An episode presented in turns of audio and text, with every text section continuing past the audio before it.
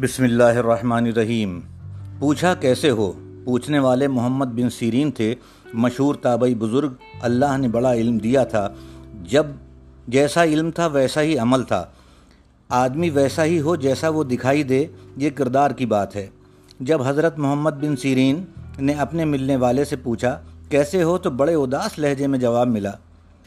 کیا حال ہو سکتا ہے ایک ایسے شخص کا جو پریشانیوں میں گھرا ہوا ہو؟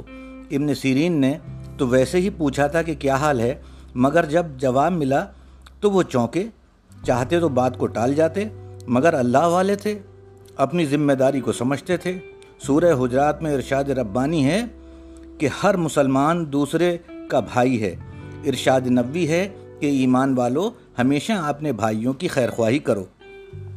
اسلام جو معاشراتی ڈھانچہ بناتا ہے، اس کی بنیاد بڑی مضبوط، بڑی مستحکم ہے۔ ایک دوسرے کی خیر خواہی کو صرف اخلاقی ذمہ داری نہیں رہنے دیا گیا، بلکہ اسے دینی ذمہ داری بھی بنا دیا گیا۔ یعنی اگر مسلمان نے آپس میں ایک دوسرے کی بھلائی اور خیر خواہی کے لیے کام نہیں کیا، تو ہم اللہ اور رسول اللہ صلی اللہ تعالیٰ علیہ وسلم کی نافرمانی کریں گے۔ اگر اس بات کو ہم اچھی طرح سمجھ لیں، تو تجارت میں بے ایمانی ناپ تول میں کمی، ذخیرہ اندوزی اور ملاوٹ نہ ہو۔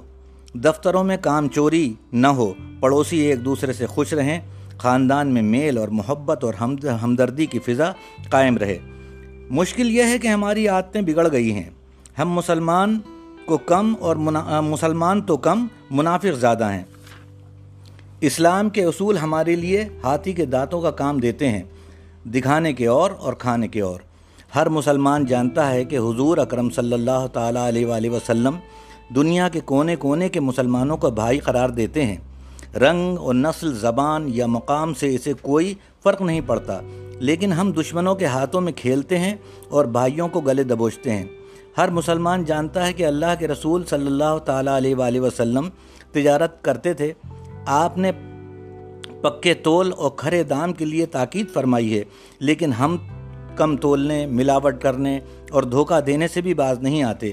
کیسے اللہ و اللہ کے رسول صلی اللہ تعالیٰ علیہ وسلم کے نافرمان اور بے خوف ہیں؟ وہ لوگ جو کہتے ہیں کہ کاروبار نوکری اور چیز ہے، ایمان اور چیز ہے، یہ بری عادتوں کے لیے بدترین بہانہ ہے۔ یہ لوگ خوب اچھی طرح سے سمجھ لیں کہ ان کے لیے چھوٹ نہیں ہے۔ آخرت میں تو وہ پکڑے ہی جائیں گے، اس دنیا میں بھی ان کا منہ کالا ہوگا۔ کسی کا جلد، کسی کا دیر سے یہ اللہ کی مصلحت ہے۔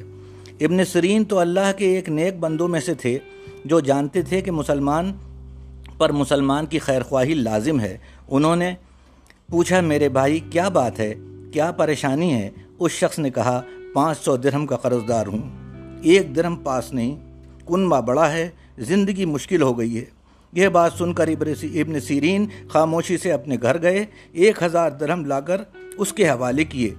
فرمایا، پانچ سو درہم تو قرض تو دے دے اور پانچ سو درہم سے کچھ کام کر لے اور اپنے کنبے کا پیٹ پال۔ ابن سیرین، لوگوں سے ان کا حال پوچھنے میں بڑے محتاط رہتے تھے۔ ان کے ذہن میں یہ بات تھی کہ کسی کا حال پوچھیں اور اس کی پریشانی معلوم ہونے کے بعد وہ پریشانی دور نہ کر سکیں تو منافقت ہوگی۔ کہ حال پوچھا اور کچھ نہ کیا، کسی کی پریشانی کا علم ہو تو یہ لازم ہے کہ اس کی مدد کی جائے۔ کبھی کبھی سوچئے ہمارے عمل کا کیا حال ہے۔